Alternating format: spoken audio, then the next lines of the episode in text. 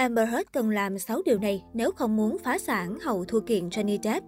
Cuộc sống của Amber Heard trở nên lao đao sau khi thua kiện và phải trả một khoản tiền còn lớn hơn tài sản ròng của mình.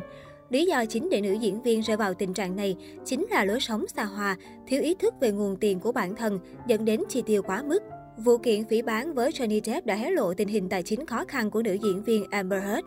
Giải thích lý do chưa thực hiện lời hứa đóng góp 7 triệu đô hơn 162 tỷ đồng làm từ thiện từ khi ly hôn Johnny Depp, nữ diễn viên thừa nhận cô gặp khó khăn tài chính. Những năm qua, do vướng kiện tụng và sự tẩy chay của fan Johnny Depp, Amber Heard thiệt hại tài chính ước tính gần 50 triệu đô, 1.100 tỷ đồng. Đây là khoản mất mát từ các hợp đồng quảng cáo, hợp đồng dự sự kiện và các hợp đồng điện ảnh.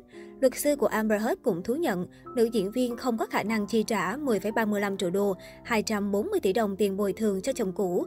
Nguy cơ cô phải tuyên bố phá sản rất cao. Theo US Weekly, nữ diễn viên tóc vàng có lối sống rất hưởng thụ, sang chảnh dù thu nhập khá khiêm tốn so với những diễn viên nổi tiếng cùng lứa. Trong khi thu nhập của Amber Heard chỉ rơi vào khoảng 10.000 đô, 232 triệu đồng mỗi tháng, nhưng lại chi đến 44.000 đô, hơn 1 tỷ đồng.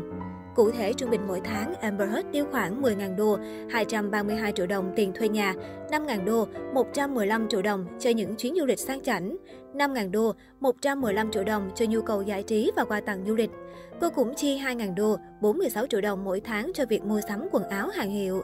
Vì thường ăn ở nhà hàng nên Amber Heard tốn đến 2.000 đô, 46 triệu đồng mỗi tháng. 2.000 đô, 46 triệu đồng tiền mua sắm tạp hóa, 3.000 đô, 69 triệu đồng phí chăm sóc sức khỏe.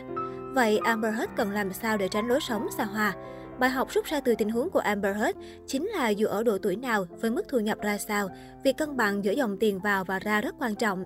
Khi mất đi sự cân bằng này, cuộc sống tài chính của bạn sẽ rất dễ rơi vào tình trạng tiêu cực. Dưới đây là 6 cách để không mắc phải sai lầm chi tiêu nhiều hơn thu nhập. 1. Nhận thức được các lựa chọn chi tiêu của bản thân. 2. Cân nhắc kỹ càng khi thu nhập của bạn tăng lên. 3. Đối xử với bản thân trong phạm vi lý trí. 4. Dành 1% thu nhập cố định của bạn để chi tiêu. 5. Thêm dần những thay đổi lớn vào ngân sách của bạn. 6. Thiết lập tiết kiệm tự động. Sau khi thua kiện, Amber Heard bày tỏ sự thất vọng với phán quyết của tòa án và cho rằng đây là một bước lùi với hầu hết phụ nữ, vốn là những nạn nhân của bạo hành gia đình. Cô cũng quyết tâm kháng cáo với mong muốn thay đổi tình thế. Tuy nhiên, giới luật sư tại Mỹ cho rằng khả năng thành công của minh tinh tóc vàng là không cao. Để thay đổi kết quả, Amber Heard phải chứng tỏ được những sai sót trong quá trình xét xử.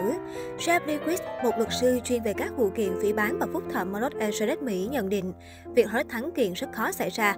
Jeff nêu ra con số, khoảng 70 đến 90% vụ kháng cáo trong các vụ kiện phỉ bán thất bại. Jeff Lewis cho biết, Amber Heard có thể kháng cáo nếu cô nộp đơn trong vòng 30 ngày kể từ ngày phán quyết. Ông cũng cho biết, quá trình phúc thẩm sẽ rất khác so với phiên tòa trước. Theo đó, các bản ghi chép của tất cả các báo cáo viên của tòa án và tất cả các vật chứng được gửi đến một tòa án khác với ba thẩm phán phúc thẩm. Các thẩm phán đó sẽ xác định liệu phiên tòa có công bằng hay không và nếu có sai sót xảy ra, liệu những phát hiện mới này có làm thay đổi kết quả hay không. Luật sư David Green ở Los Angeles, Mỹ cho rằng việc kháng cáo cũng đòi hỏi một khoản tiền lớn và tốn kém thời gian. Theo ông, nữ diễn viên sẽ phải mất hàng trăm nghìn đô và thời gian tối thiểu là 2 năm nếu muốn thay đổi bản án. Tài chính hiện thực sự là một vấn đề đau đầu với Amber Heard. Danny Savalos, một nhà phân tích pháp lý của NBC News thì cho rằng việc kháng cáo đồng nghĩa với việc chống lại bồi thẩm đoàn.